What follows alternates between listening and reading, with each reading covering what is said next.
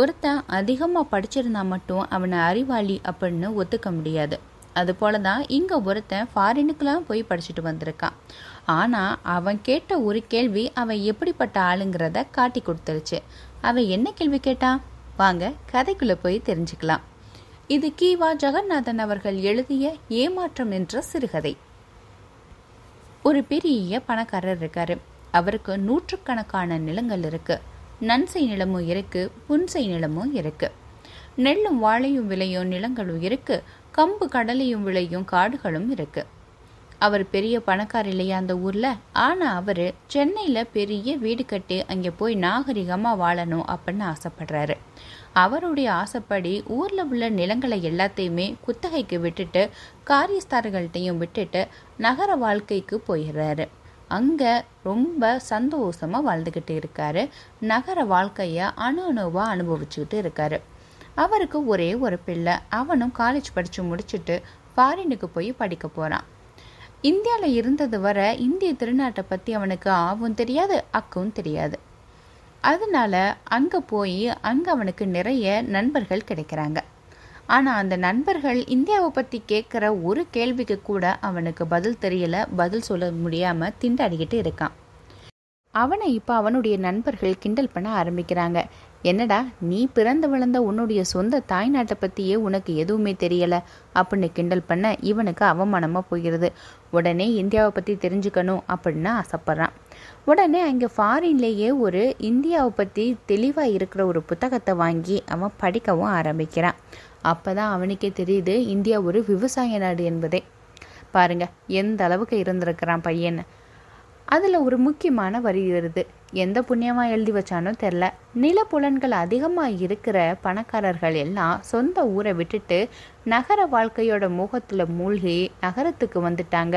அதனால கிராமத்தில் இருக்கிற நிலங்களை கூலிக்காரர்களும் குத்தகைக்காரர்களும் பார்த்துக்கிறாங்க அவங்க அந்த நிலத்துக்கு சொந்தக்காரவங்க இல்லாதனால அதை ஒழுங்காக சீர் செய்யாமல் வளம் மங்கி போயிடுது அப்படின்னு எழுதியிருக்கு. இந்த வாக்கியத்தை பார்த்தோன்னா பையனுக்கு நெஞ்சு சுற்றுறது ஏன்னா அவனுடைய அப்பாவும் இதே மாதிரி தானே கிராமத்தை விட்டுட்டு நகரத்துக்கு வந்திருக்காரு. அதனால கொஞ்சம் யோசிக்கிறான்.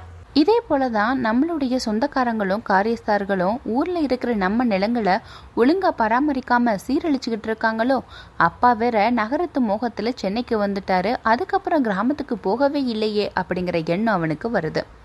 கொஞ்ச நாளில் அவனுடைய படிப்பும் முடியுது. மொதல் வேலையா ஊருக்கு போனோன்னே கிராமத்துக்கு போய் நம்ம நிலப்புலன்களை நம்மளுடைய சொந்தக்காரர்களும் அந்த காரியஸ்தார்களும் ஏமாத்தி என்னென்ன அட்டூழியம் பண்ணி வச்சுருக்காங்கங்கிறத கண்டுபிடிக்கணும் அப்படின்னு அவன் மனசுல ஒரு உறுதி ஏற்படுது. தாய்நாட்டுக்கு திரும்பி வரான். வந்து அவங்க அப்பா கிட்ட ஒரு நாள் போய் பேசுறான்.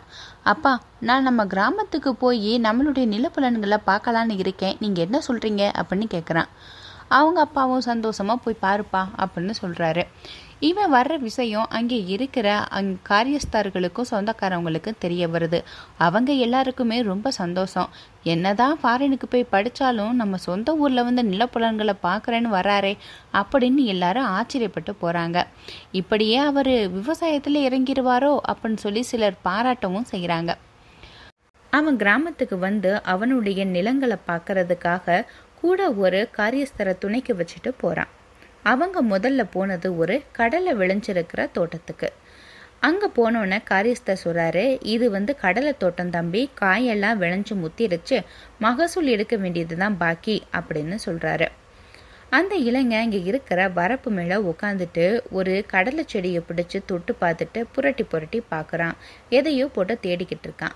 காரியஸ்தருக்கு ஒன்றுமே புரியல. தம்பி எதை தேடுது? அப்படின்னு நினச்சிட்டு பக்கத்துலேயே அமைதியாக நிற்கிறாரு இப்போ அந்த இளைஞன் நினைக்கிறான் இந்த ஆள் பட்டப்பகல்லையே கொள்ளையடிக்கிறவங்கிறது உண்மைதான். நம்ம நினச்சது சரிதான். நாம் எதையும் கவனிக்க மாட்டோம்னு நினச்சிட்டு இவன் பொய்யா அள்ளி விட்டு என்னை ஏமாத்திக்கிட்டு இருக்கான். காய் விளைஞ்சிருச்சுன்னு சொன்னால் செடி முழுக்க இலை தான் இருக்குது ஒரு காயும் காணும்.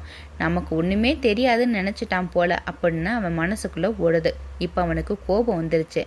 என்னையா என்ன ஒரே புழுகா புழுகிக்கிட்டு இருக்க? காய் விளைஞ்சிருச்சுன்னு ஏன் போய் சொல்லிக்கிட்டு இருக்க? பட்ட பகல்லையே இப்படி கொள்ளையடிக்கிறையா அப்படின்னு அவன் சொல்ல இவருக்கு ஒன்றுமே புரியலை. பயத்தோட என்ன சின்ன விஷமா சொல்கிறீங்க விளைஞ்சிருச்சே நான் எதுக்கு பொய் சொல்ல போகிறேன் அடுத்த வாரமே வெட்ட போகிறோம் அப்படின்னு சொல்கிறாரு என்னையா முழு பூசணிக்காயை தூக்கி சோத்துல மறைக்க பார்க்குறியா செடியில் ஒரு காயம் காணா என்ன நீ அளந்து விட்டுக்கிட்டு இருக்க அப்படின்னு அவன் கேட்க காரியஸ்தருக்கு இப்போதான் புரியுது. அவருக்கு சிரிக்கிறதா இல்லை அழுகிறதானே தெரியல. இதுக்கு தான் இவன் செடியை புரட்டி புரட்டி பார்த்தானா? எனக்கு இப்பெல்லாம் இதோட காரணம் புரியுது அப்படின்னு மனசுக்குள்ளேயே சிரிக்கிறாரு காரியஸ்தர். இப்போ சொல்கிறாரு கடலைக்காய் செடிக்கு மேலே வந்து காய்க்காது தம்பி வேரில் தான் இருக்கும். அதனால தான் இதுக்கு பேர் வேர்க்கடலைன்னு சொல்லுவாங்க. இதோ பாருங்க அப்படின்னு சொல்லிக்கிட்டே காரியஸ்தர் ஒரு செடியை பிடுங்கி காட்டுறாரு. வேரில் கொத்து கொத்தா கடலைக்காய்கள் காய்ச்சிருக்கு. தன்னை காரியஸ்தர் ஏமாற்றலை அப்படிங்கிறத இப்போதான் அவன் புரிஞ்சுக்கிறான். கடலை செடிக்கு கடலை கீழே தான் காய்க்கும் வேரில் தான் காய்க்கும் அப்படிங்கிறத ஃபாரினில் படித்து பாஸ் ஆன அந்த செல்வன் இப்போ தான் புரிஞ்சுக்கிறான். இந்த சிறுகதை உங்களுக்கு பிடிச்சிருக்கும்னு நம்புகிறேன் மீண்டும் இன்னொரு சிறுகதை அல்லது நாவலுடன் உங்களை சந்திக்கும் வரை உங்களிடமிருந்து விடைபெறுவது நந்தினி பாலகிருஷ்ணன். நன்றி வணக்கம்.